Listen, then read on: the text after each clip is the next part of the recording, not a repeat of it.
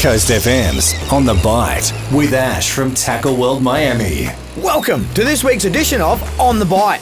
The question on everyone's lips when will the white crays start to walk in earnest? We have started to see a few small pockets catch throughout the last week. However, my gut feel is the full moon on November the 30 will be the cue to get them fired up and ready to walk. Keep your pots to the west of structure, and you too should have some success over the next few weeks. Squid are firing throughout our sheltered waterways, with the twilight periods giving the best results. I also find smaller squid jigs work best in these areas. Yellowfin whiting are also fishing well in our estuary system, with some good sized fish taken throughout the week.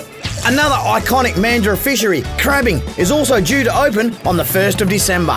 It might be a good time this weekend to drag out your nets, check your ropes and floats, and maybe dust off the trusty old crab scoop.